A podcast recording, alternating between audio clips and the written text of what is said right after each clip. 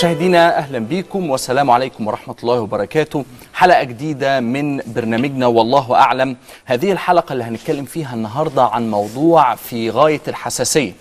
هو في غاية الحساسية بصراحة لأنه دايما بيكون في لبس عند المجتمع اللي إحنا بنعيشه سواء المجتمع المصري أو المجتمعات العربية. موضوعنا النهارده عن فقدان العذرية قبل الزواج كيف يتعامل معه أطراف المجتمع وكيف يجب أن يتعاملوا معه طبقا للشريعة الإسلامية. النهارده إحنا محملين بأسئلة كتير وعارفين إن حضراتكم هيكون عندكم تساؤلات أكتر وكل هذه الأسئلة والتساؤلات سيجيب عنها الأستاذ الدكتور علي جمعة عضو هيئة كبار العلماء. بشكرك على استضافتنا فضيلة الإمام. أهلا وسهلا بكم. مرحبا. بيك يا فندم.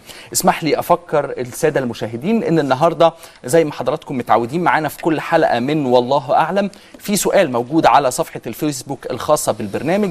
السؤال عن موضوع الحلقة وهو هل توافق على عقاب المجتمع للفتاة لفقدان عذريتها قبل الزواج؟ وخلينا نسأل السؤال اللي ممكن يتبادر للأذهان دلوقتي. فضيلة الإمام يعني آه، في عقود الزواج في الإسلام آه، تم التأكيد على إذا ما كانت المرأة وهي تتزوج هي عذراء أم ليست عذراء. ليه تم التركيز على المرأة ولم يتم التركيز على الرجل؟ بسم الله الرحمن الرحيم الحمد لله والصلاة والسلام على سيدنا رسول الله وآله وصحبه ومن والاه.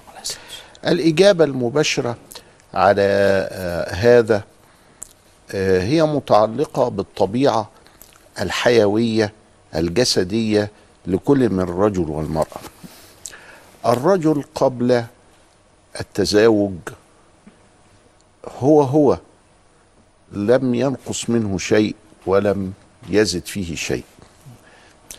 بخلاف المرأة فغشاء البكارة عند التزاوج غالبا وفي الأغلب الأعم من الحالات يزول. ثم إنه يزول تماما إذا حدثت الولادة عن الطريق المعتاد يعني من غير عملية قيصرية. تمام. لأن في بعض حالات نادرة تحمل مع وجود غشاء البكارة ثم إنها عند الولادة تعمل عملية قيصرية فتظل البكاره ودي حالات نادرة جدا. جدا لأنها يعني ده نادر في النادر وده نادر النادر يعني نادر النادر. حالات آه، آه، أفراد يعني وال والنادر لا حكم له. ولا يقص عليه. يحفظ ونبقى فاهمين إن أيوه في حالة زي كده بس في المليون واحد في المليون اتنين في المليون ما يجراش حاجة. فالبنت بتختلف. والولد ما بيختلفش. ادي الحكاية. ولذلك بنقول البكر الرشيدة اللي كذا اللي كذا اللي كذا وفي الولد ما بنقولش عليه البكر الرشيد إلى آخره. ده نوع من أنواع الوصف وليس نوع من أنواع التحيز. مش تمييز يعني زي ما البعض ممكن. يظن.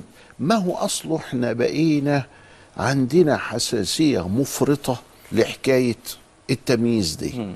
أي حاجة يا عيني نقول عليها تمييز. والأمر ليس كذلك. ليس هناك تمييز في الشريعة الإسلامية. والاتنين مكلفين. ولكن في ثلاث حاجات لازم نحفظها. اختلاف في الخصائص اختلاف في الوظائف اختلاف في المراكز القانونية. يعني هل الاختلاف في المراكز القانونية الذي يحدث بين رب العمل صاحب رأس المال وبين العمال؟ ده تمييز. الإجابة أنه ليس في كل العالم أي تمييز فيها. بالرغم سبحان الله إن صاحب رأس المال وهو في بيته بيوصل له الربح بتاع رأس المال. والعامل الكادح يأخذ أجره بس في مقابل عمل. ديك هتنام في بيتهم. لكن وبياخد ربح وقد يكون الربح ده أكتر من بكثير العامل. من العامل. ده مش تمييز. ده توزيع لخصائص لوظائف لمراكز قانونية. الشيوعيه لما جت قالت لا ده تمييز. أخطأت. فدمرت. دمرت الدنيا. علشان ال- ال- ال- ال- الفهم الخاطئ ده في إنكار المراكز القانونية. ليس هناك يا جماعة تساوي والتسا- والتساوي لا يؤدي إلى العدل إنما المساواة هي التي تؤدي إلى العدل. ليه التساوي فضيلة الإمام لا يؤدي إلى العدل؟ التساوي معناه ما دام الست بتحمل يبقى الراجل لازم يحمل. مش هينفع والله. والله الراجل ليس له رحم وليست تركيبته البيولوجية تسمح بهذا. لكن ربنا سبحانه وتعالى خلق المرأة في جسمها وفي عطائها وفي الرحم اللي وضعه فيها أن تكون مصدرا للحياة. ويجب على المرأة أن تفرح أنها مرأة. ويجب على الرجل أن يفرح أنه رجل. ويتكاملا مش يتناطحا ولا يتصارعا ولذلك ولا تتمنوا ما فضل الله به بعضكم على بعض. للرجال نصيب مما اكتسبوا وللنساء نصيب مما اكتسبنا واسألوا الله من فضله. الست تقول يا رب وفقني أن أكون ست زي ما خلقتني مظبوطة والراجل يقول يا رب وفقني أن أكون رجلا زي ما خلقتني مظبوط فاذا اذا ده. مش تمييز فضيلة الإمام إنه. إنه بيتم ذكر إن المرأة في عقد الزواج سواء هي بكر أم ثيب ده ليس تمييز ليس تمييزا وكنا قريبا أعقد عقد زواج فاعترضت واحدة فاضلة قالت لي انت بتقول ال- إحنا بنجيب ابو العروسة وبنجيب العريس. فابو العروسة بيقول له زوجتك ابنتي البكر الرشيدة الخالية من الموانع الشرعية. الصيغة كده. فالتاني بيقول قبلت فتزوجت منك ابنتك بولايتك عليها وك... فبتقول لي ليه تقول الخالية من الموانع الشرعية؟ وما تقولش عليه هو. عليه هو الخالية من الموانع الخالي من الموانع. كانت عايزة تفركش الجواز لا هي بعد الجواز الحمد لله. طيب كويس الحمد لله. لكن ده ليس فيه شيء من التمييز. لماذا؟ لأن هنا الطرف بتاع المرأة هنا مين؟ واحد غيرها. اللي هو مين؟ أبوها. في الحالة دي. وقد يكون أخوها وقد يكون جدها وقد يكون عمها. ما احناش عايزين نذكر كده. نخلي البنت تقول له زوجتك نفسي. فالواد يقول قبلت ومش هنقول ساعتها وأنا خالية من الموانع الشرعية إلا إذا خلينا الواد برضه يقول وأنا خالد من الموانع الشرعية. لكن لما كان هو يزوجه إنسان آخر مش هو ما هوش هو اللي, اللي يتم عليه الزواج فبيقول له الصفة بتاعته اللي هو ضامنها. أيوه. ولذلك ما فيش تحيز ولا حاجة. لكن ال- الحساسية المفرطة اللي بقت عند العصريين من آه، الحق لحسن يكون في تمييز وده جاي منين؟ هم يعني مش ما- بيفكروش كويس؟ لا ده جاي من سوء استعمال المسلمين للأحكام الشرعية حتى أعطت عنا صورة إن إحنا عندنا تمييز. ولذلك بقوا يخافوا. ويسألوا هي دي فيها تمييز؟ هي دي فيها تمييز؟ فسر لنا الحتة دي لأنه خايفين يكون فيها تمييز ولا لأ. وإحنا بنؤكد مرة بعد الأخرى أن الشريعة لا تميز بين الرجل والمرأة وأن الله كلف الاثنين حرم عليهما الزنا حرم عليهما السرقة حرم علي... أوجب عليهما الصيام أوجب عليهما الصلاة أوجب عليهما الحج. العقود واحد الذمة المالية واحدة. يعني المرأة لها ذمة مالية والرجل له ذمة مالية. ليس هناك تمييز في الشريعة الإسلامية بين الرجل والمرأة. فضيلة الإمام يعني ليس هناك تمييز في الشريعة الإسلامية بين الرجل والمرأة وحضرتك وضحت لنا ليه بنستخدم هذه الصياغة في عقود الزواج. ولكن ماذا عن العفة؟ ماذا عن عفة الفرد في المجتمع قبل جوازه سواء هو رجل أو امرأة؟ أي هل رجل. هل في نعم. تمييز؟ لا أبدا المرأة الزانية زانية والرجل الزاني زاني. والحكم واحد. والحكم واحد. ما هو الزانية والزاني فاجلدوا. يبقى ما هو؟ ما الزانية هتتجلد والزاني هيتجلد. وان الاثنين مذكورين. والسارق والسارقة فاقطعوا. الاثنين مصيبتهم سودة.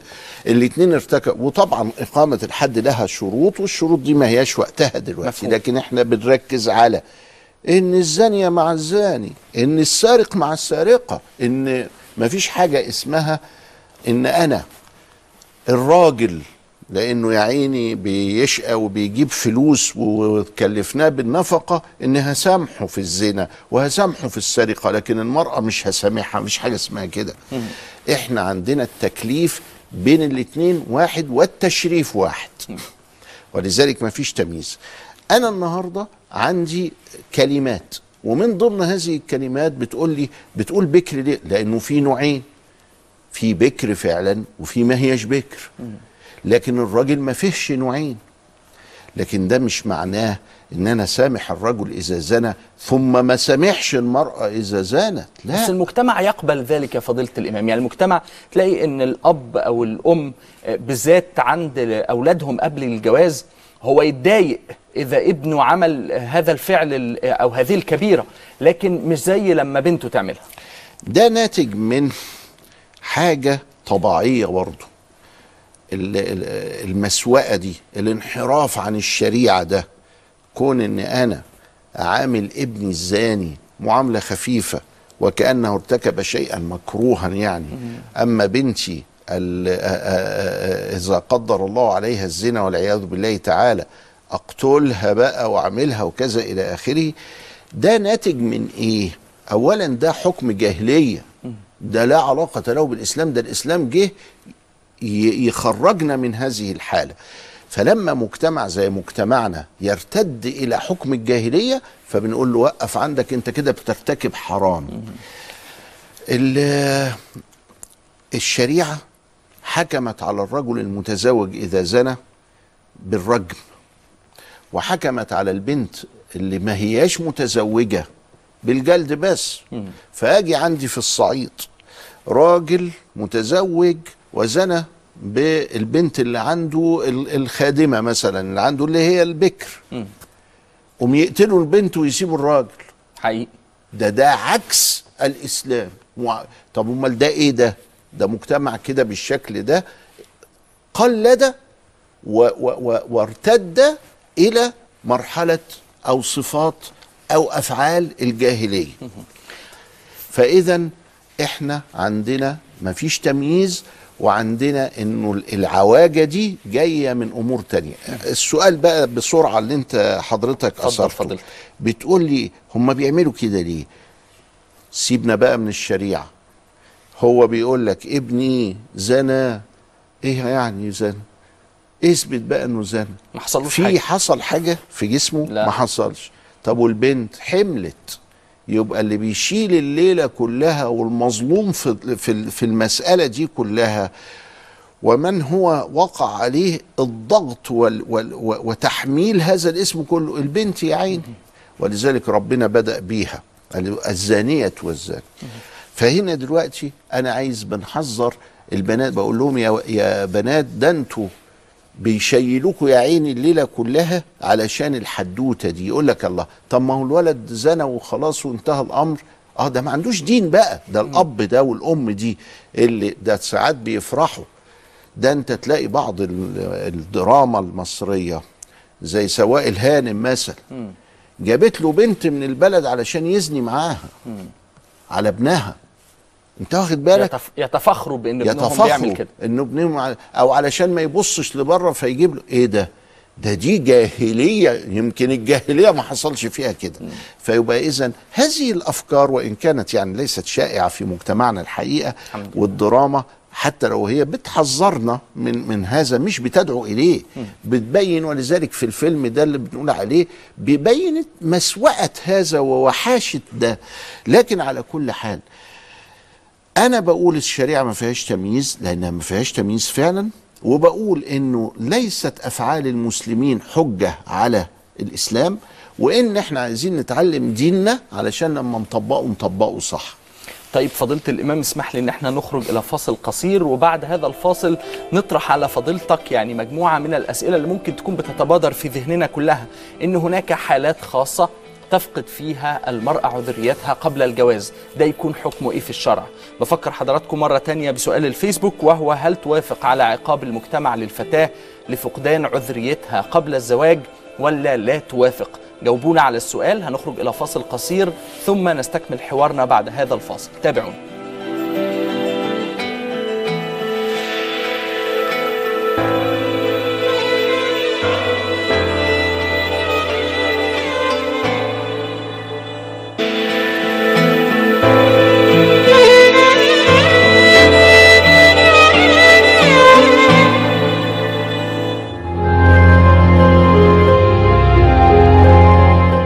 زي البنت. يعني الراجل عادي إن هو في مجتمعنا يتعرف على كذا بنت أو إن هو يعرف كذا بنت قبل الجواز لكن بالنسبة للبنت ما أعتقدش لأن البنت أصلا بتبقى سمعة. هيشك فيها إن هي ترى هي بنت أو مش بنت أو عملت آه، عملية قبل كده أو ما عملتش. المفروض أنا كولي أمر إن أنا أختار لبنتي الإنسان اللي هو يتناسب معاها ده دوري. بعد ما الخطوبة بتتم بتيجي فترة بيبقى في عدم ثقة.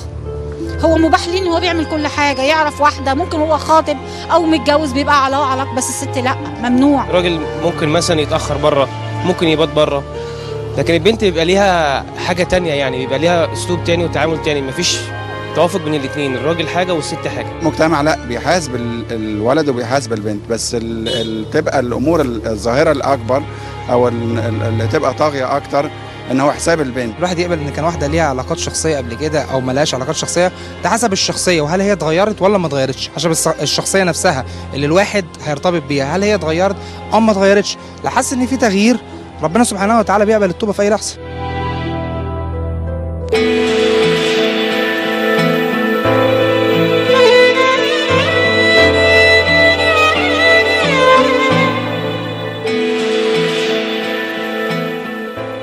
يمكن موضوع آه، العذرية قبل الزواج من الموضوعات الحساسة عشان كده حضراتكم حتى تلاقوا والناس في الشارع بتجاوب على الأسئلة يعني الأجوبة غير واضحة وفيها تعبيرات مستترة.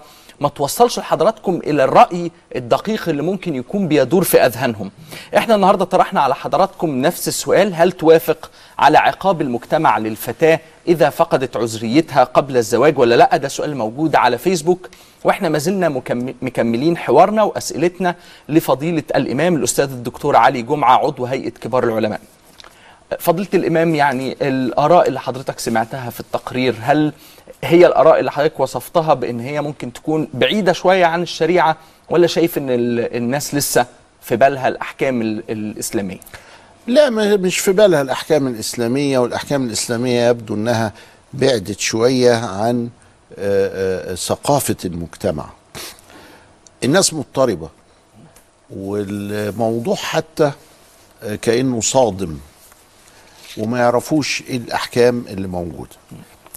ال- الحمد لله وإحنا كبلاد آه، إسلامية لعب القضاء فيها آه، آه، والقضاء الشرعي ومحكمة النقد وما زلنا إلى الآن دور كبير جدا في هذه ال- المسألة.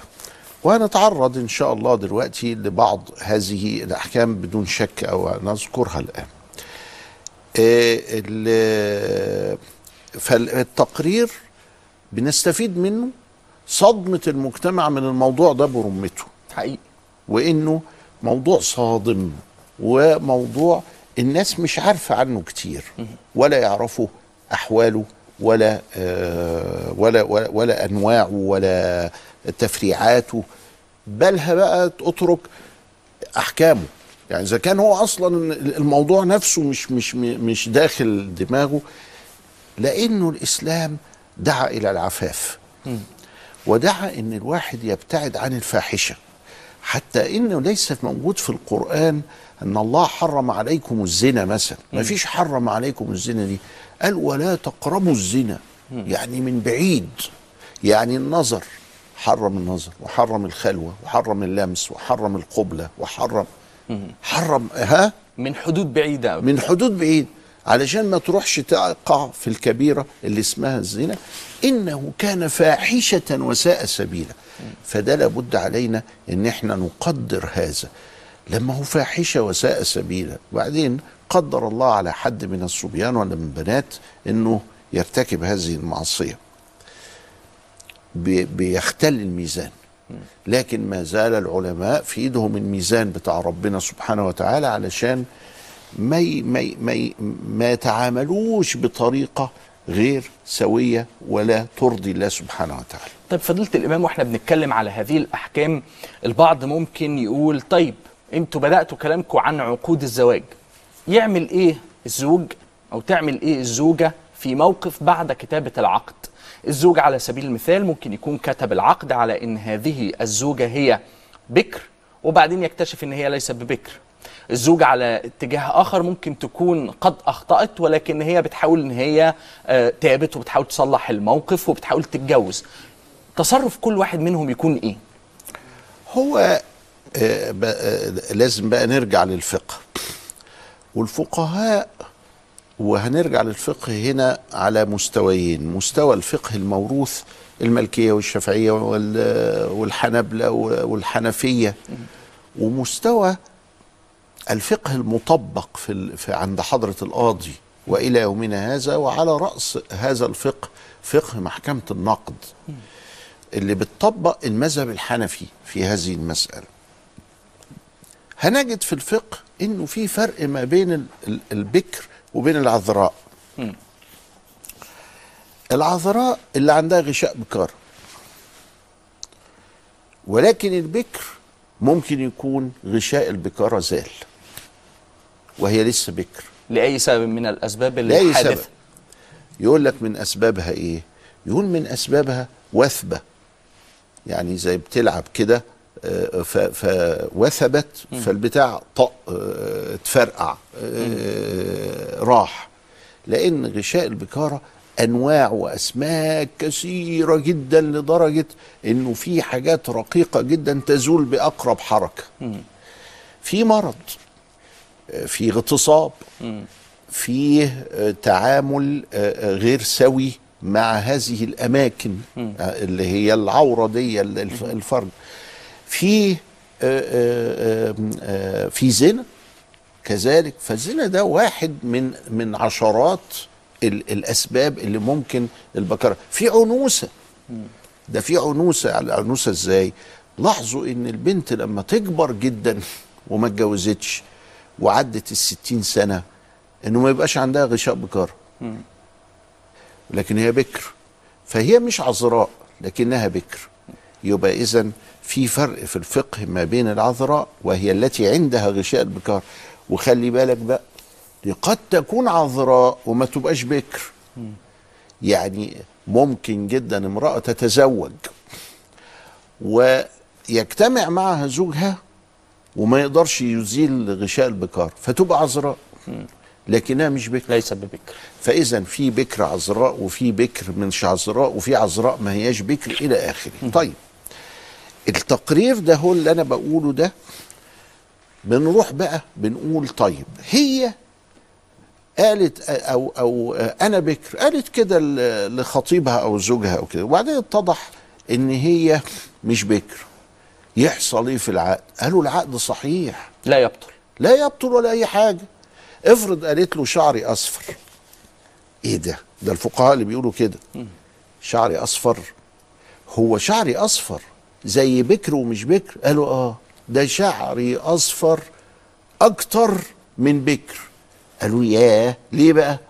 قال لأن البكورة دي الساعة آه، 11 كانت بكر الساعة 12 ما بقتش بكر. لكن الشعر الأصفر ده هيفضل معاها أصفر لغاية ما يبقى عندها 40 سنة وبعدين شوية شيب كده يجوها تتخيل إن الشعر الأصفر مستمر أكتر من البكارة مش أنا اللي بقول عشان بس ال- ما حدش يهاجمني ولا كذا. لا ده, اللي موجود في الموروث. الكتب كده إن الصفة بتاعه الشعر أدوم من البكارة. يبقى لما تقول له أنا شعري أصفر وطلع أسود العقد حصل له إيه؟ قال ما فيش حاجة. ما يحصلوش حاجة. قال له كذلك لو قالت أنا بكر وطلعت ما هياش بكر. طيب الانكت من كده بقى ما ذهب إليه الحنفية من أن المرأة ما دام ما هياش والملكية ما هياش في العقد الصحيح تبقى بكر. يعني افرض ما فيش غشاء بكار جاي من اغتصاب ولا جاي من كذا إلى آخره. ما دام ما كانش في عقد صحيح تبقى بكر. طيب إذا لو واحدة قدمت نفسها إنها بكر يبقى وهي مش بكر يبقى ارتكبت خ- خطيئة التدليس. ارتكبت خطيئة التدليس لكن العقد صحيح في أمانة الله ولا يكر على العقد بالبطلان. طيب ما زال لدينا أسئلة كثيرة حوالين العقد فضيلة الإمام ولكن اسمح لنا هنخرج إلى فاصل قصير. نعود بعده لاستكمال فقراتنا في والله أعلم. خليكم معنا.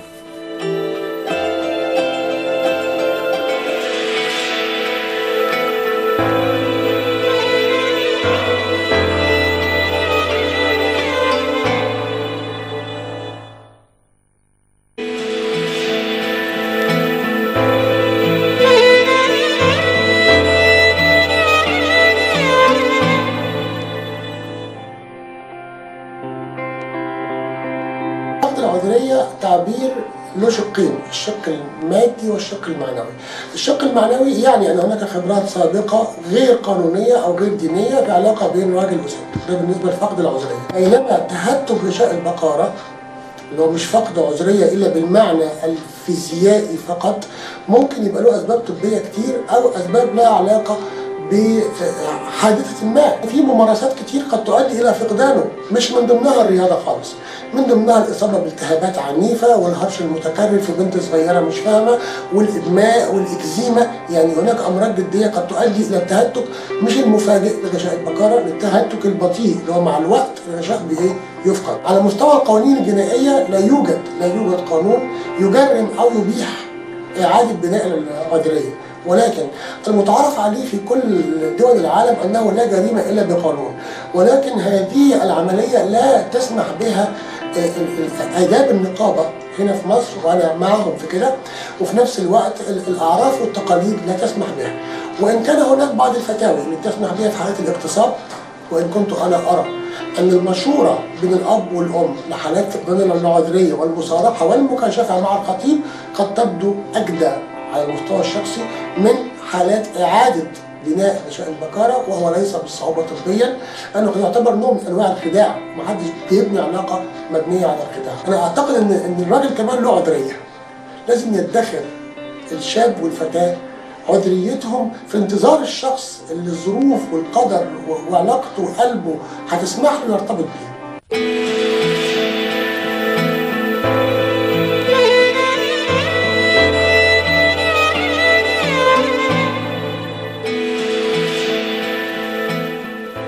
ده رأي الطب في عملية فقدان العذرية وإزاي بتتم بعض الأسباب زي ما حضراتكم تابعتم هي أسباب آه يعني طبية وأسباب مرضية بحتة. خلينا نتعرف أيضا على رأي الشريعة في هذه الأسباب مع فضيلة الإمام الأستاذ الدكتور علي جمعة.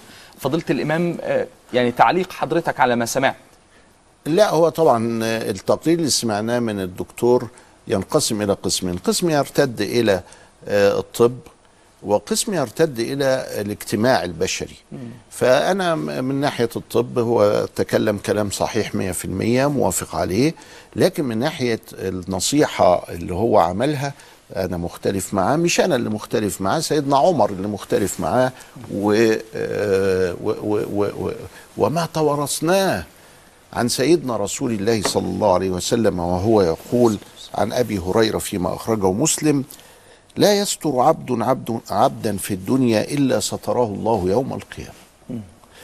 ف آه، ده كيف يستخدم في قضية فقدان العذرية قضية الستر أو فكرة الستر قضية الستر بتبيح لي الستر والستر يتأتى هنا بأمرين.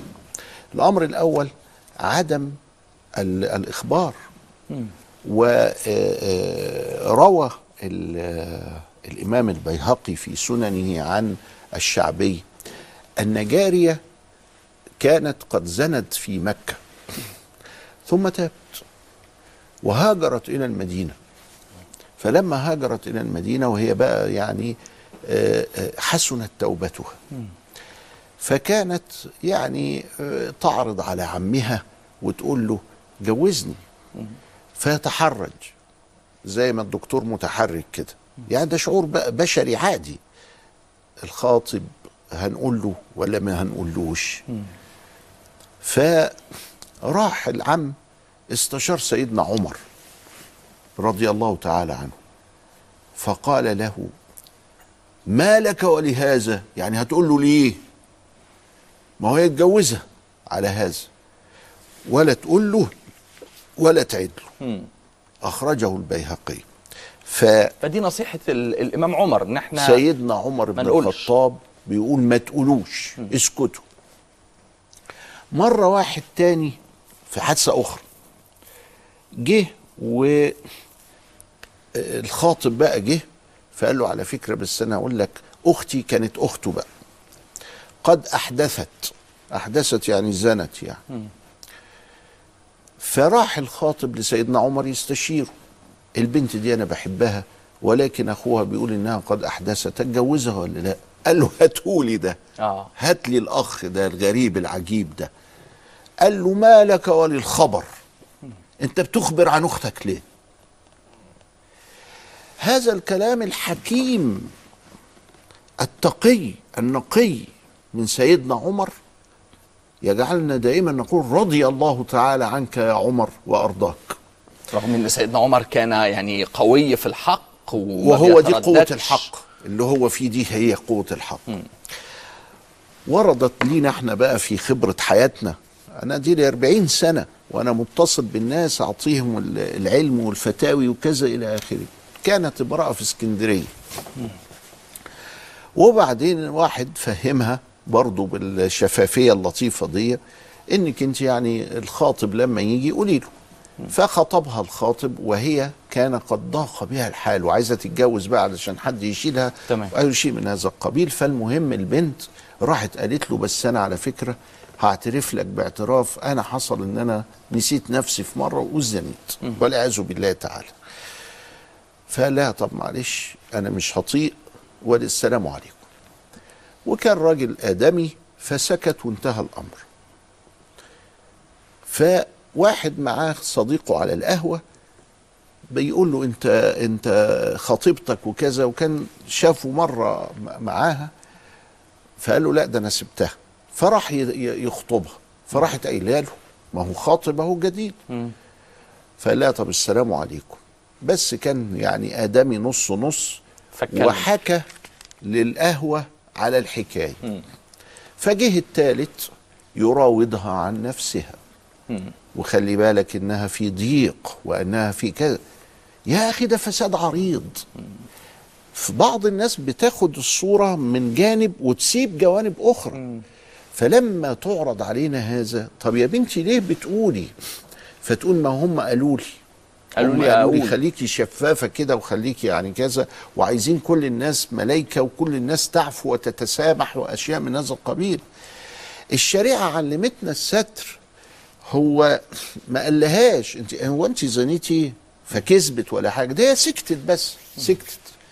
فإذا إحنا أمام قضية حساسة فعلا ولها جوانب مختلفة. بس فضيله الامام هو هيتجو... هيت... هيتجوزها وهيعرف وساعتها ممكن على مشكلة ثلاث أرباع 90% من الرجالة لا بيعرفوا ولا بيعملوا حاجة. ولذلك شوف سيدنا عمر بيقول له إيه؟ مالك وللخبر أنت مالك أنت ومال الحكاية دي. وحكاية ال ال ال إنه أي واحد هيتجوز هيعرف ومش عارف إيه ولا بيعرف ولا أي حاجة. ودي قضية. والقضية الثانية محكمة النقض قالت كده. قالت إنه لا علاقة لهذا بصحة العقد. فالعقد صحيح. مرة برضو من الحاجات الغريبة العجيبة إن واحد تزوج والبنت قالت له ده أنا بكر وكانت متجوزة أربع مرات قبل كده أربع مرات رسمي. ومن ضمنهم إنها خلفت. فجم يستشيرونا نعمل لهم ولا تعملوا حاجة. واحدة بتدلع وبتقول أنا بكر. إلى هذا الحد. آه الأحكام والفقه كده. طب أعمل أنا إيه بقى؟ أنا كزوج ولا كزوج. أنا كزوج. آه. أنا ولا حاجة. أنت زي ما قلت لك دلوقتي قلت لها أنا عايز شعرك يبقى أصفر طلع أسود. هتعمل إيه؟ إذا تصدت نفسك طلقها بس لها كل الحقوق. لها كل الحقوق. تأخذ لا ينقص. من حقوقها أي حاجة. أي شيء. مم. على فكرة البنت دي ما زنتش ولا حاجة. دي البنت كانت متجوزة أربع مرات قبليه. ومره فيها خلفت عيل ومات ولا نزل جنين ولا كذا. فهي كذبت في البكورة بس. فالبكورة دي صفة من الصفات مش دائمة كمان. ولذلك يقول لك إيه في الفقه؟ حاجات غريبة جدا. بس خلونا يا اخوانا إحنا مش بندعو إلى الفاحشة إحنا بندعو إلى استقرار البيوت بندعو إلى فكرة الستر التي يجب علينا أن نتمثل بها كخلق من أخلاق الإسلام وطول النهار والليل إحنا بندعو إلى العفاف وبندعو إلى ضدية الزنا والفاحشة والخنا وكذا إلى آخره طيب فضيلة الإمام بعد اللي اتفضل اللي اتفضل. آه، ال ال ال إحنا كنا بنقول في إيه؟ حضرتك حضرتك بتدعو كنت بتقول إن إحنا بندعو إلى استقرار البيوت لا وبندعو إلى الستر. آه يعني على كل حال ال- حكاية ال- البكورة دي دي صفة آه، م- آه، زائلة وما هياش وكان الصحابة الكرام يعاملونها بأقل من هذا. لو تأملنا كلام سيدنا رسول الله وكلام سيدنا عمر وكلام كذا إلى آخره طبعا بعض ستات البيوت بيبقوا زعلانين قوي من الحكاية دي. فمن أحكام الفقه إيه؟ من أحكام الفقه انه يقول لك طيب آه أنا اكتشفتها وعايز أطلقها بقى ما تقطش إن هي خبت عليا حتى أو كذا إلى آخره. ماشي تديها كل حقوقها. واحد بعد ما اتجوز جه زي ما أنت بتقول واكتشف إنها مش بكر. بعد ما آه، نام معاه. لا يصدق. مين اللي لا يصدق؟ هو لا يصدق. هو لا يصدق. مم. قال له انت مش نمت معاها قال له آه. قال له طب ما انت اللي أزلت البكارة. قال له لا ده أنا أصل أنا فنان وعارف البكارة إيه واللي مش بكارة إيه ولا يسمع له. مم. واخد بالك إزاي؟ ليه؟ أصل حكاية البكارة دي معقدة للغاية ولأنها علامة مؤقتة ولأنها علامة غير يقينية ولأنها ال المردود في أجساد ال- البنات. ولذلك إحنا بنقول قواعدنا نمرة واحد الستر وعدم الإخبار وعدم كذا إلى آخره وهي كمان ما تتطوعش وتقول. ولا تتطوع ولا تعمل حاجة الستر الجميل هو الذي أمرنا به. فضيله الإمام بعض البنات لما يعني سواء بقى يعني إحنا بغض النظر هي كيف فقدت عذريتها بغض النظر عن هذا ولكن بيلجأوا إلى عمليات إصلاح وإعادة غشاء البكاره إلى ما كان. هلا ده زي ما قال إيه؟ الدكتور دلوقتي إنه مفيش قانون بيم- بيمنع هذا ولا جريمة إلا بنص. وبعدين بيقول والله يعني بس يعني إحنا كده من ناحية الآداب يعني يعني أنا ماليش تدخل بحكاية الآداب أنا ليا دعوة بالحلال والحرام. مظبوط. أنا دكتور عندي حس الدكتور دايما كنا بنسميه زمان إيه؟ ولا زلنا. حكيم. حكيم يعني ها؟ من الحكمة. فالطبيب ده الحكيم ده هو بيشوف اللي قدامه هي اللي قدامه مومس بتشتغل بالدعارة وبالزنا والعياذ بالله تعالى وجايه علشان تضحك على واحد يرفض يا سيدي. ولا بنت غلبانة وقعت في خطيئة الزنا أو الاغتصاب أو نحو ذلك وجاية مع بيها أبوها وأمها و... ما هو في فرق. ما هو لازم الدكتور يشم لازم يبقى حكيم. لازم ما هو طول عمر الدكتور بيعيش المريض بيعيشه بيشوفه كان زمان الدكاترة وإن شاء الله يكون موجود منهم لغاية دلوقتي بيعامل الإنسان زي إنسان إنه إنسان يعني. فكان يشم عرقه يشوف هو الدمع بتاعه إيه يسأله هو تعبان ولا مش تعبان عنده كام عيل مراته مريحاه ولا مش مريحاه في ضيق في المال ولا كده؟ قال ده ليه علاقة ببقية الأمراض. فكان حكيم فأنا عايز الدكتور الحكيم ده اللي يشم أي واحد يقول لك هو أنا شغلتي أشم أنا ماليش تدخل أنا راجل آلي. لا أنت مش آلي ده أنت حكيم فلا بد عليك إنك تشم. أي حاجة بتؤدي إلى صلاح المجتمع نعملها. تخفيف آلام الناس نعملها. الستر الجميل نعمله. وأي حاجة بتؤدي إلى عكس ذلك من شيوع فاحشة أو من تدليس أو من غش لا نشترك فيها فيبقى اذا ال- ال- الحكاية عايزة إدراك للواقع. هي البنت ذات نفسها فضيلة الإمام ممكن يكون عندها حوار داخلي. أعملها ولا ما أعملهاش؟ أعمل هذه العملية ولا لأ؟ وخليني زي ما أنا وأنا ونصيبي. هل آه، زوجي يقبل ولا يغضب ولا يترك حضرتك هذه القضية قضية آه، غشاء البكارة وكذا إلى آخره موجودة في الطب القديم. موجودة في الرحمة في الطب والحكمة المنسوب للسيوطي. والسيوطي ميت 911 فكل الحاجات دي قديمة يعني. و... آه، وأصبح هناك أشياء حتى تراكيب موجودة بتتباع في المحلات في آه، كل العالم. وبتجيلنا من ف- الصين برضو ما- ليكن. فاذا ف- فإحنا أمام عصر منفتح عايزين نرجع فيه إلى الإنسان. والإنسان بقى بيسأل أقول ولا أستر؟ والشريعة بتجاوب أستر. والشريعة تملي شايفة إنسانية الإنسان وعارفة ما يترتب على هذا الذي قالها له. النبي عليه السلام قال من ستر مؤمنا في الدنيا ستره الله يوم القيامة. فمن كان سببا في ستره وبيقول للراجل بتاع ما- ماعز بيقول له هلا سترت عليه بهدبة ثوبك. كان أولى عليك إنك تستر عليه بهدبة ثوبك أنا عايز أفهم الناس الحتة دي؟ يا جماعة ده إنسان. إنسان يعني إيه؟ كل ابن آدم خطاء وخير الخطائين التوابون. طيب نعمل فيه إيه؟ نقول ولا نستر؟ لا القاعدة الستر. والستر الجميل اللي هي ننسى الذنوب ون... وكمان النبي عليه السلام قال لي إيه؟ لما تيجي من سفر روح المسجد عشان مراتك تاخد خبر. قوم تستعد تنظف البيت تعمل شوية سبراي كده شوية ورد ولا حاجة علشان لما تدخل تلاقي البيت ريحته حلوة توضب الدنيا.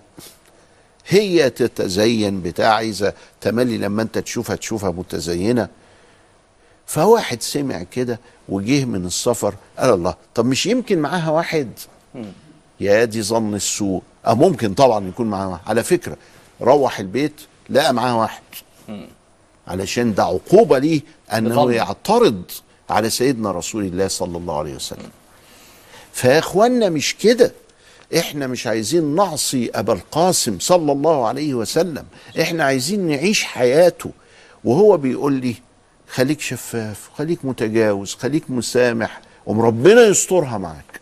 هتقعد تبحث في دقائق الأمور و و و و و يعني آه، تتعسف. تتنطع وتتعسف فيها هي هيوقعك في المصيبة اللي انت كنت مش عايزها وتكرهها فيا جماعة سنة سيدنا صلى الله عليه وسلم هي أعلى وأحلى وأرقى وأتقى نموذج لقد كان لكم في رسول الله أسوة حسنة وفي مسألتنا دي الستر هو الأساس و البعد عن الفاحشة بنية صادقة.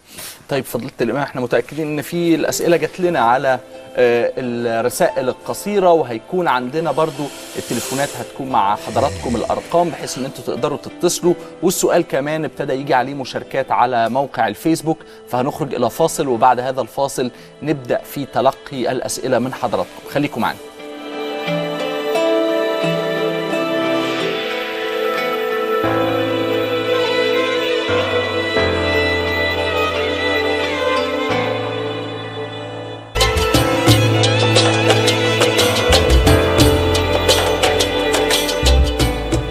مشاهدينا أهلا بكم مرة تانية. النهارده حلقتنا عن فقدان العذرية قبل الزواج. سمعنا إجابات فضيلة الإمام الأستاذ الدكتور علي جمعة ودلوقتي في مشاركات من حضراتكم على الفيسبوك وطبعا بعد لحظات هنقرأ بعض الأسئلة اللي جات لنا على الاس ام اس وكمان هناخد مكالماتكم الهاتفية. خلينا نبتدي يا فضيلة الإمام أقرأ لحضرتك بعض المشاركات اللي جت على فيسبوك وأسمع وجهة نظر حضرتك فيها. آه، يمنى ياسر على موقع الفيسبوك بتقول الأيام دي انتشرت جدا حالات الاعتداء حتى على الأطفال. للأسف نظرة المجتمع مش بتفرق من ضحايا الحوادث دي واللي بيرتكبوا الفواحش. وبالتالي أنا مش موافقة على النظرة الدونية للبنت بسبب الموضوع ده إن كانت ضحية آه، ضحية حادثة.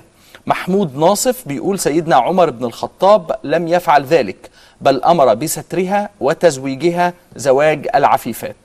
وليد شريف بيقول العقاب عقاب المولى وليس عقاب المجتمع.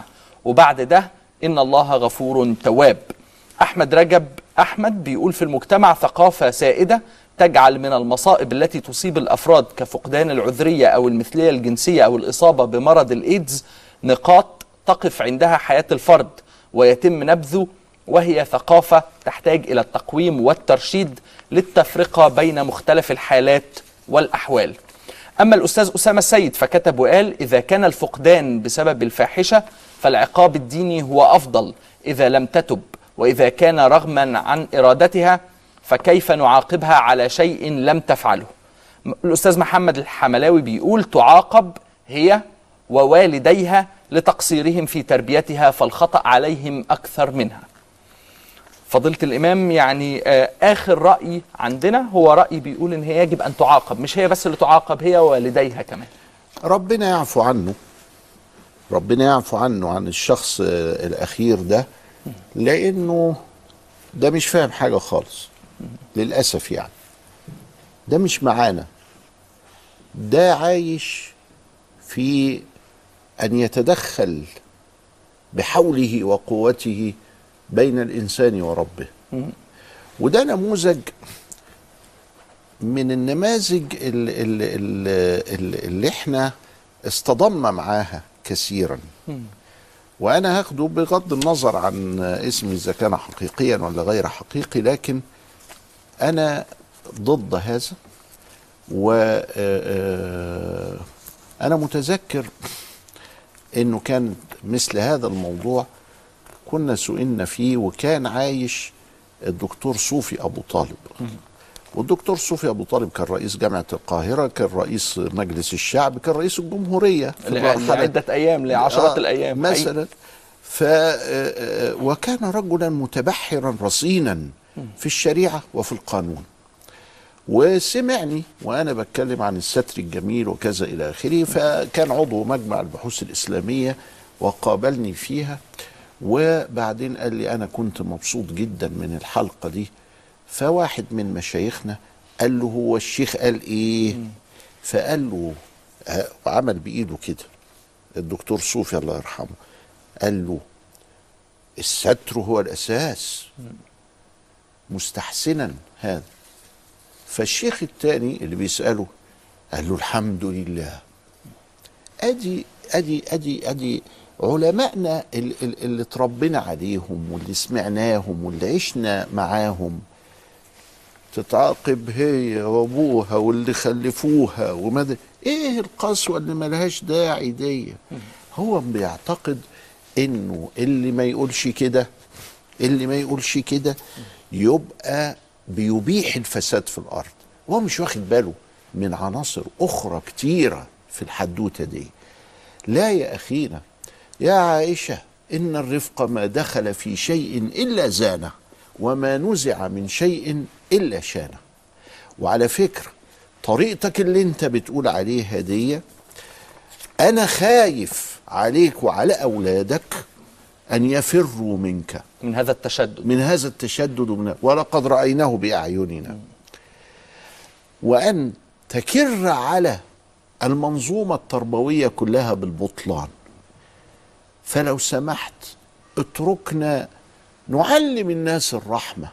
اتركنا نترجم عن بسم الله الرحمن الرحيم. اتركنا نطبق سنة رسول الله صلى الله عليه وسلم. علشان الرحمة حلوة. أما هي تعاقب وأبوها وأمها متغاضيا عن مفهوم التوبة.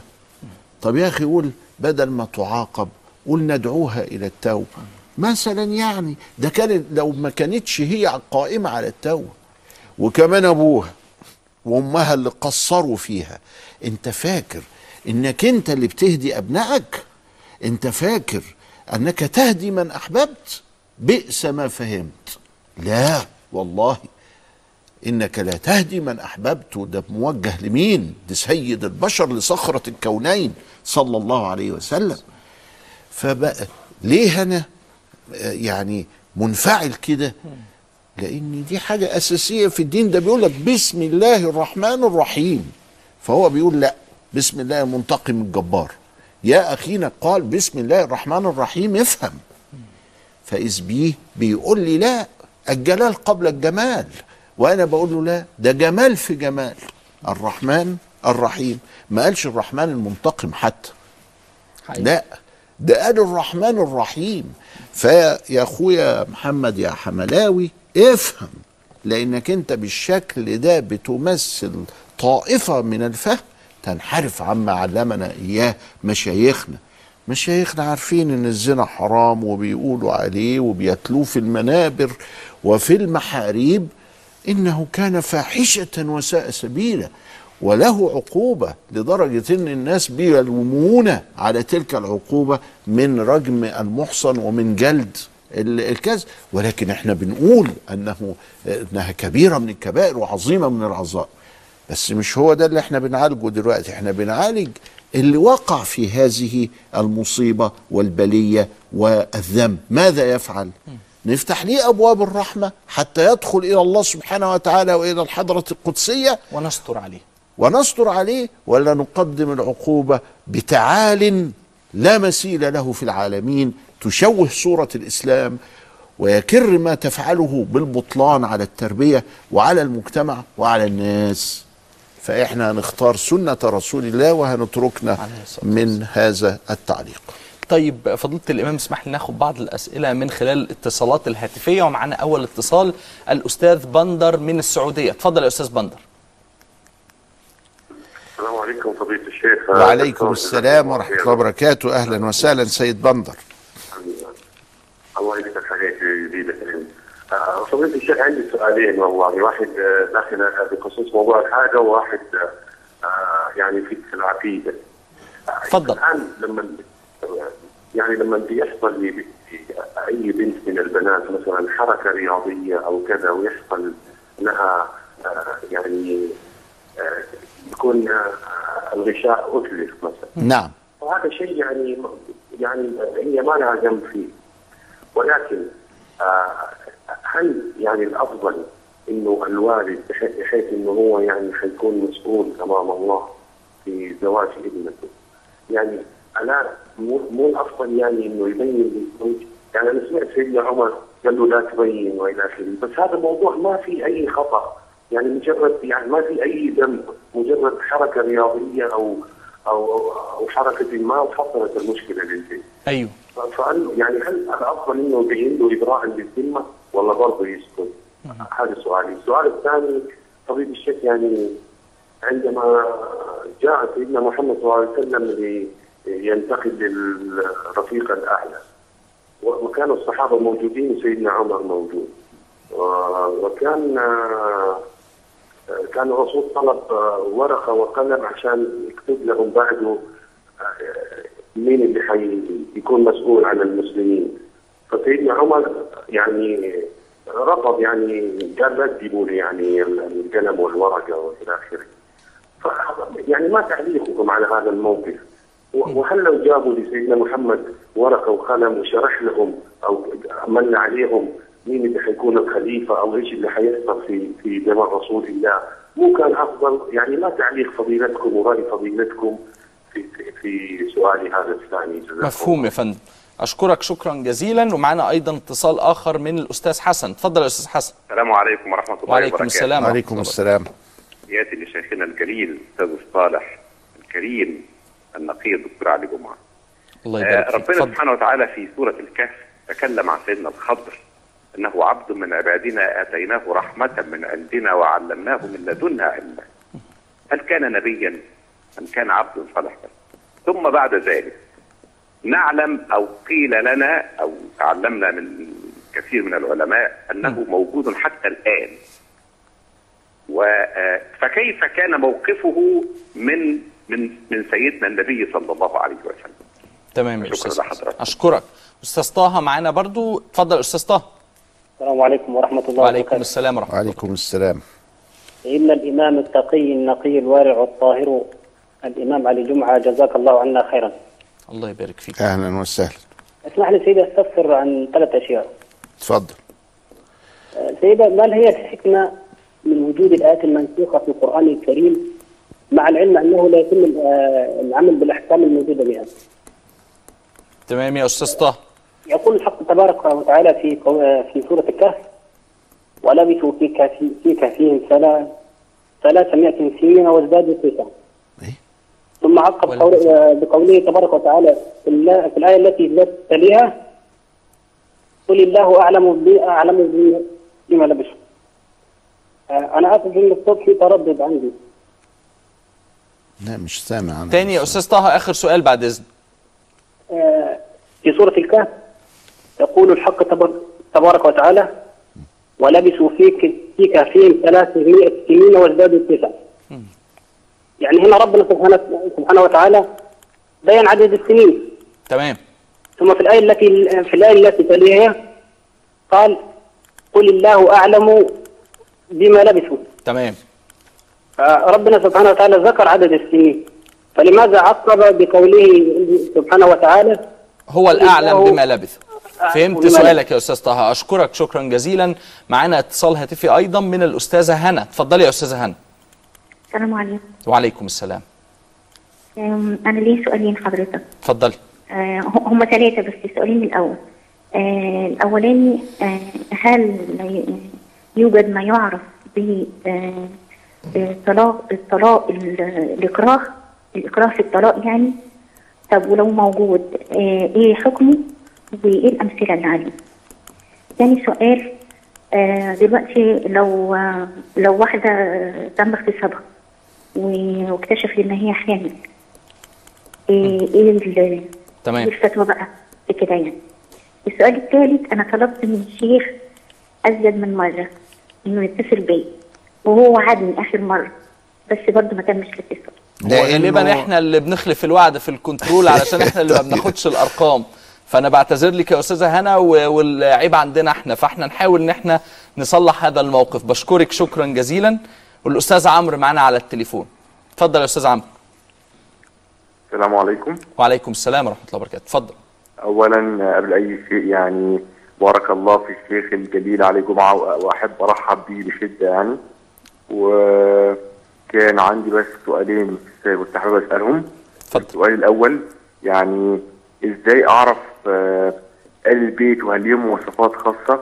وهل ليهم مكانة خاصة عند النبي عليه الصلاة والسلام فقط ولا عند ربنا سبحانه وتعالى. ده السؤال الأول. السؤال الثاني كنت عايز بس أسأل يعني أي العباد خير أكثر؟ يعني ال- اللي يح- يتعلم القرآن ويعلمه ولا اللي بيقوم الليل كثيرا؟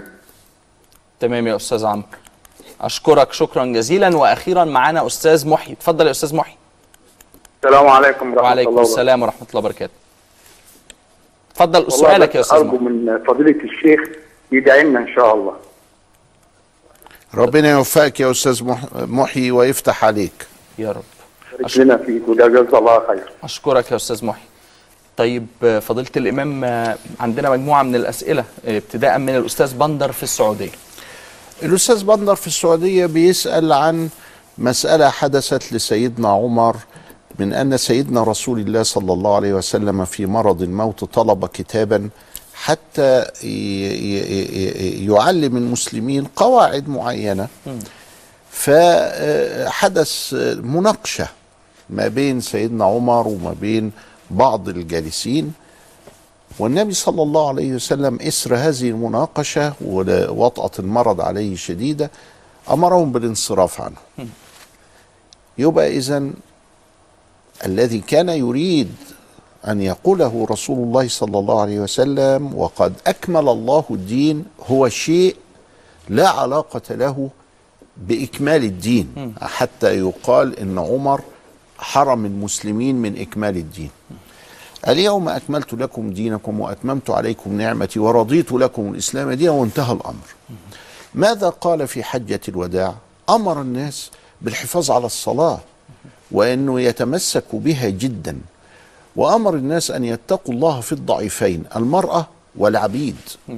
وهكذا. يعني رسم للمسلمين خطة بأن يبتعدوا عن دماء آه، والأموال والأعراض وكذا إلى آخره. خطبة الوداع دي هي هي ميثاق بيلخص فيها رسول الله مفاتيح القرآن التي أمرنا فيها في القرآن. فكذلك الكتاب هذا. كان. لكن لم يرد في أي رواية أنه كان سيقول في هذا الكتاب من الذي يتولى بعده. وإذا كان هو يريد الإشارة فقد ولى أبا بكر ال- ال- الصلاة بالناس. طب إذا كانت دي وهو عايش حتى إنه صلى خلف أبي بكر فتأخر أبو بكر حتى يقدم سيدنا رسول الله صلى الله عليه وسلم. إذا فالكتاب بتاع الرسول لم يحرمنا منه عمر في أي شيء. طيب أستأذنك فضيلة الإمام يبدو إن هناك اتصال آخر من الأستاذ محمد من السعودية فهناخد هذا الاتصال. اتفضل يا أستاذ محمد. أستاذ محمد معانا؟ طيب يعني خلاص ملناش نصيب ناخد هذا الاتصال وبعتذر لفضيلتك. السيد بندر أيضا بيتكلم عن سيدنا عمر برضه وأنه كانت البنت البنت يعني زالت البكارة عن طريق حادثة ما حصلش. الإمام البيهقي وهو يروي عن طريق الشعبي أن جارية فجرت فأقيم عليها الحد دي محدودة كمان. ثم هاجرت إلى المدينة. يعني الفجر ده كان في في مكة وحتى إقامة الحد ده كان يعني قد يكون من الجاهليين وأنها جارية يعني كانت أمة فعاقبوها يعني عاقبوها و- ومعنى كده أنها افتضحت وكل حاجة. ثم بعد ذلك لما ذهبت إلى المدينة تابت إلى الله سبحانه وتعالى وحسنت توبتها فسيدنا عمر قال ك- الكلمة اللي قاله بي- بيقول إيه زوجها زو زوجها كما تزوج صالحي فتياتكم. يبقى كأنها هي صالحة. ارتكبت معلش لكن هي ارتكبت إثم مش زي ما بيقول الأخ بندر. أيوه. هو فاكر إن ده حادثة؟ لا ده بيقول زوجها كما تز... كما تزوجوا صالحي فتياتكم. يعني زي البنت اللي ما عملتش حاجة ابدا. يبقى اذا ده بيرد على هذا التساؤل. الأخ حسن بيقول سيدنا الخضر هل هو نبي ولا لا؟ خلاف ما بين العلماء. بعضهم يقول هو نبي وبعضهم يقول ليس كذلك. وبيسأل السؤال الثاني اللي هو هل هو على فكرة حتى لو ما كانش نبي في ناس ملهمة من عند الله سبحانه وتعالى موفقة. ومنهم كان سيدنا عمر. والنبي عليه السلام قال إذا كان فيكم محدثون فعمر. عمر هو وعمر له موافقات للقرآن. كان يتكلم أول ما يسمع الآية يقول حاجة فربنا ينزلها. فتبارك الله أحسن الخالقين. ده قالها عمر. فإذ بالله سبحانه وتعالى ينزلها. وموافقات عمر وصلت إلى 21 مرة وهو يوافق القرآن قبل نزوله. فده آه، آه، جمعهم شيخنا الشيخ حسن ربيع في شهي آه، شهي السمر. في موافقات عمر. ال 21 موافق. مكان دول. فاذا أيوه ممكن يكون آتيناه رحمة من عندنا وعلمناه من لدنا علما وهو ما هوش نبي. آه طبعا. واتقوا الله ويعلمكم الله. هل هو موجود إلى الآن؟ خلاف. والإمام ابن حجر العسقلاني عده في المختلف عليهم من الصحابة والف رسالة لطيفة أورد فيها كلام الأولين والآخرين في هذه المسألة وسماها ال- ال- القول النضر في حياة الخضر. ومال إلى أنه ما زال حيا. وقال والله دي قضية إبليس ما هو ما زال حيا فما فيش مانع إن واحد من أهل الخير يظل حي. واعترضوا على ذلك بقول النبي صلى الله عليه وسلم لا يبقى لا تبقى نفس منفوسة بعد مئة عام من يومنا هذا. قالوا في استثناء. يعني ما, ما هو كل عام خصص. فده من العموم المراد به أنه يعني يخصص. الأخ طه بيقول الآيات المنسوخة في القرآن. إيه أنا مذهبي أنه ليس هناك منسوخ في القرآن. كل القرآن محكم وكل القرآن يستعمل إلى يوم الدين.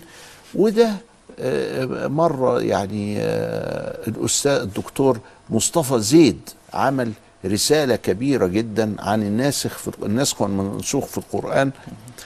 وطلع بأن مفيش إلا ست آيات اللي ممكن تكون منسوخة ممكن. الست آيات دول قيل منسوخة وقيل مش منسوخة. طب أنا حتى هقلد دلوقتي. اختلاف عليهم. حتى لو فيهم اختلاف عليهم. وكان الشيخ أبو زهره فرحان قوي بالرسالة دي وقال له يعني قربت لنا السكة. يعني بدل 130 آية منسوخة بقت ستة والباقي كله رفضوا مصطفى زيد وقال الستة دول هم اللي أنا شايف إنه يعني الراجح إنهم منسوخين. وأبو زهرة رحمه الله كان يرى إنهم ما همش منسوخين ولا حاجة. وده مذهب آه، الشيخ الغزالي الله يرحمه وكذا إلى آخره. وأيضا مذهب آه، سيدنا الشيخ عبد الله بن الصديق الغماري وله ذوق الحلاوة في امتناع نسخ التلاوة. كمان يعني حكاية النسخ التلاوة كان ينكرها إنكارا كبيرا. طيب آه، بيقول أيضا آه، أنه آه، ولبثوا في كهفهم ثلاثمائة سنين وازدادوا تسعة. وبعدين بيقول قل الله أعلم بما لبثوا. أيوة يعني بيقول لك الحاجة الصح الدقيقة. قل الله أعلم مش يعني بيقول لك الله أعلم وأنتم ما- ما لا الله أعلم وق... حيث أخبركم إنهم 300 وازدادوا تسعة، إيه ازدادوا تسعة؟ ال 300 سنة شمسية تساوي بالظبط بالثانية 309 سنة قمرية. سبحان الله يعني ده عايزة حسابات فلكية معقدة ولذلك دي من الآيات المعجزة إعجاز علمي.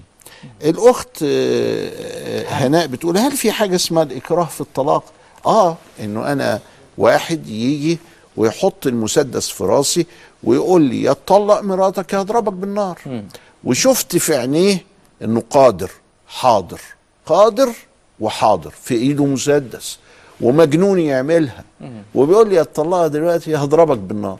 فقلت له بسيط. طالق يا سيدي.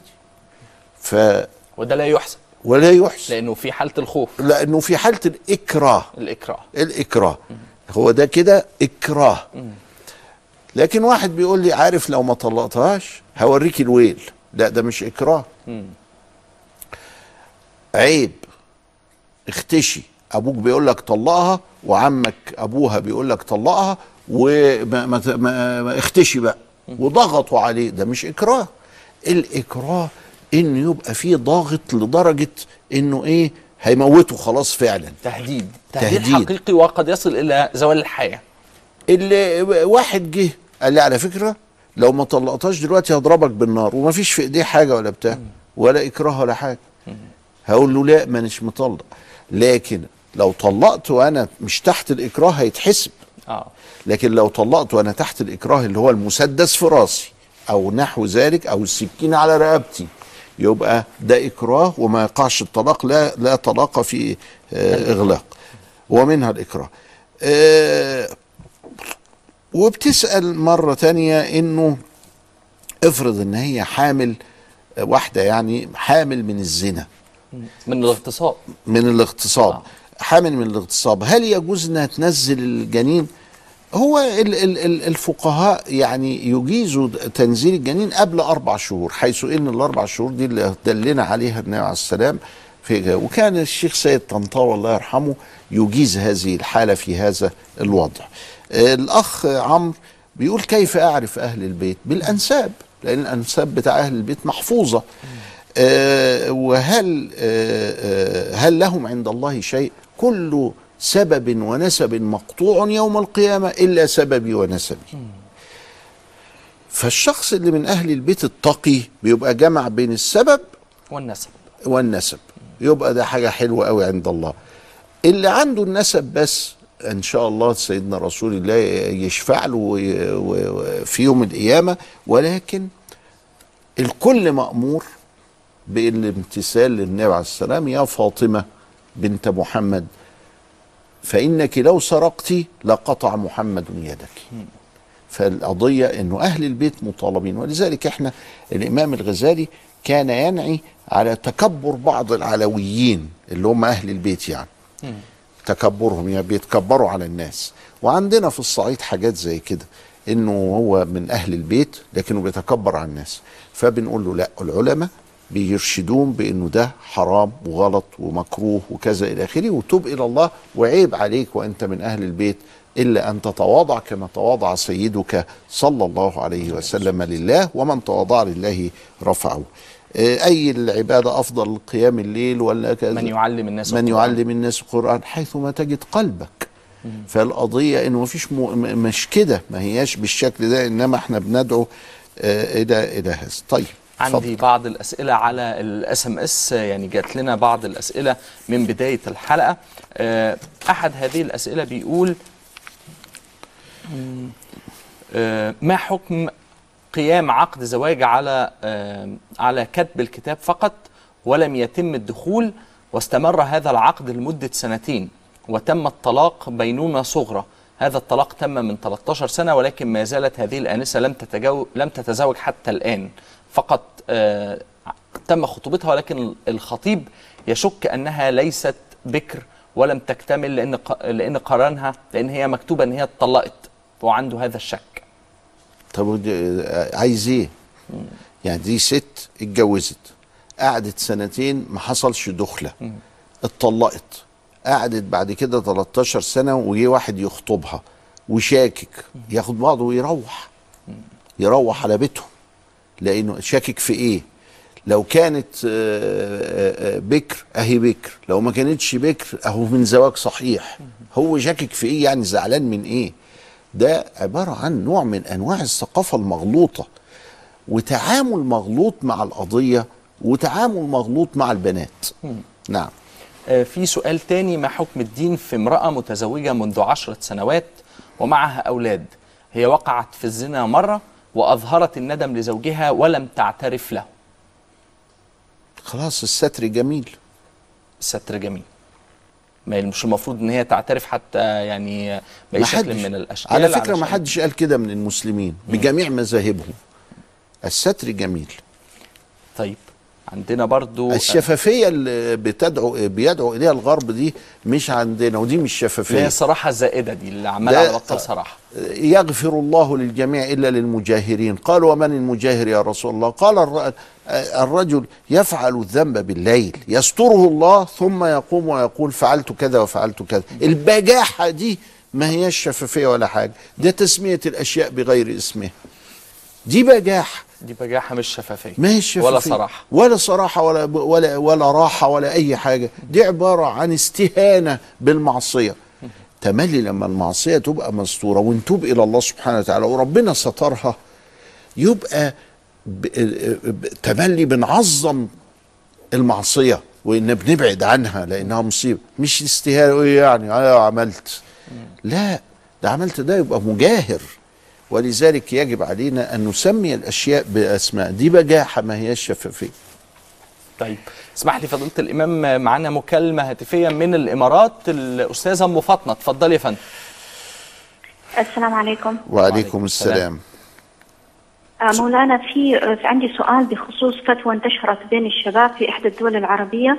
آه، الفتوى مفادها أن أحد من الشباب سأل المفتي هل إذا كان الشاب هذا والعياذ بالله زنى بامرأة وحملت منه فكان الشاب يسأل هل يتحمل المسؤولية ويتزوجها وينسب الولد إليه؟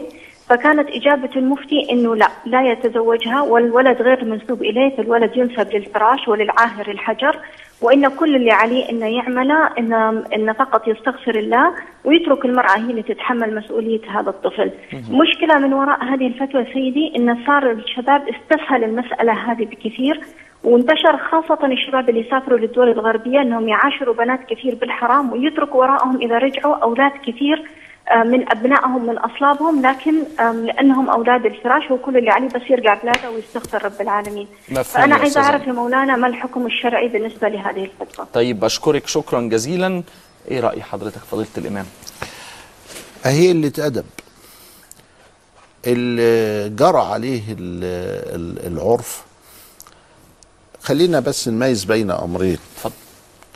الأمر الأول إن إحنا بننصح أخونا ده اللي وقع في الخطيئة إن هو يسارع فيتزوجها. وما دام الطفل ولد قبل آه، بعد ست أشهر من عقد القران ينسب إليه. وما دام الطفل ولد بعد ستة شهور لأن أقل مدة الحمل هي ستة شهور. صحيح ابن الزنا لا ينسب بإجماع المسلمين لا ينسب إلى الزاني. ويقول الشافعية ليهم عبارة المتخلق من ماء زناه يعني ما هوش ابنه يعني ثبوت النسب لا يتم إلا في عقد صحيح أو في شبهة عقد. أمال ينسب لمين يا فضيلة الإمام؟ لا لا- لأمه. مم. مم. وكل ده تعظيما لشأن الزنا. لكن الصورة بتاعتنا دي مختلفة. الصورة بتاعتنا دي بتقول صاحبنا يجري ولا يلحق يتجوزها؟ لا يلحق يتجوزها. طيب الولد بقى اللي نتج من هنا قال يحتال القاضي والفقيه بكل حيلة حتى يمرر إثبات النسب فبيقول له تعالى أنتوا اتجوزتوا إمتى؟ قال له في مارس. قال له خلفت إمتى؟ آه بعد قال له في شهر أكتوبر. قال له خلاص ابنك. القاضي ما يت... ما يفتش أكتر من كده. الفقيه والمفتي ما يفتشوش أكتر من كده علشان يثبتوا ولا يضيعوا الولد. عكس ما نقول هو ده اللي هيشوه صورة الإسلام في العالمين وشوية فسقة فجرة يروحوا يعشروا بنات ويحملوهم وبعد ذلك ينسب هذا إلى الإسلام. والعياذ بالله تعالى. لا اللي حاصل إنه ال- الولد ده يذهب فيتزوج بسرعة وارحموا من في الأرض يرحمكم من في السماء. ومثل هذه الفتاوى الغريبة العجيبة التي تأخذ عنصر واحد من القضية وتدع عناصر كثيرة ثم إنه لا يترتب في ذهنه المقاصد الشرعية ولا المصالح المرعية ولا المآلات المعتبرة هو ده اللي سوى صورة الإسلام والمسلمين عند الناس. وصاحبنا الفقيه اللي أفتى بهذا أدرك شيئا وغابت عنه أشياء. طيب عندنا سؤال أخير من الأستاذة منى على التليفون. اتفضلي يا أستاذة منى. السلام عليكم يا مولانا. وعليكم السلام. وعليكم سؤالك السلام. سريعا يا أستاذة منى. أيوه أيوه يا فندم. والله أنا يعني بشكر حضرتك شكر جامد جدا و يعني بحيي الدكتور علي جمعة لأن هو منارة. حقيقه بينور لنا ال- ال- ال- الجواب اللي إحنا بنبقى بنتخبط فيه. طب أنا عايز السؤال علشان وقتي قرب يخلص. سؤالي إيه؟ سؤالي ببساطة شديدة. آه، أنا بعد جوزي ما طلع معاش حقيقة آه، كان خدنا الفلوس وحطيناها وديعة على أساس إن هي نقدر إن إحنا نعيش بيها. تمام. المبلغ اللي بيطلع منها يا دوبك بيقضينا ومفيش اي أي وفر فيه. تمام. هل تجوز سمعت إن المفروض إن أنا أطلع زكاة بس أنا مفيش إمكانية للزكاة آه، خصوصا إن ال- ال- يعني الريع اللي بيجيني فهمت. حضرتك يا أستاذة منى. طيب اسمحي لي أخلي فضيلة الإمام يرد على حضرتك. اتفضل يا فندم. هي عشرة في المية من الإيراد. نحاول بكافة الإمكانية إن إحنا نطلع عشرة في المية. ولما عرض هذا ال- الحال على مجمع البحوث الإسلامية وكان الشيخ آه، طنطاوي ساعتها موجود الله يرحمه وبعدين قالوا إيه الله ده في واحدة مش قادرة خالص تطلع حتى من العشرة في المية من كده. فقال دي ما عليها الزكاة.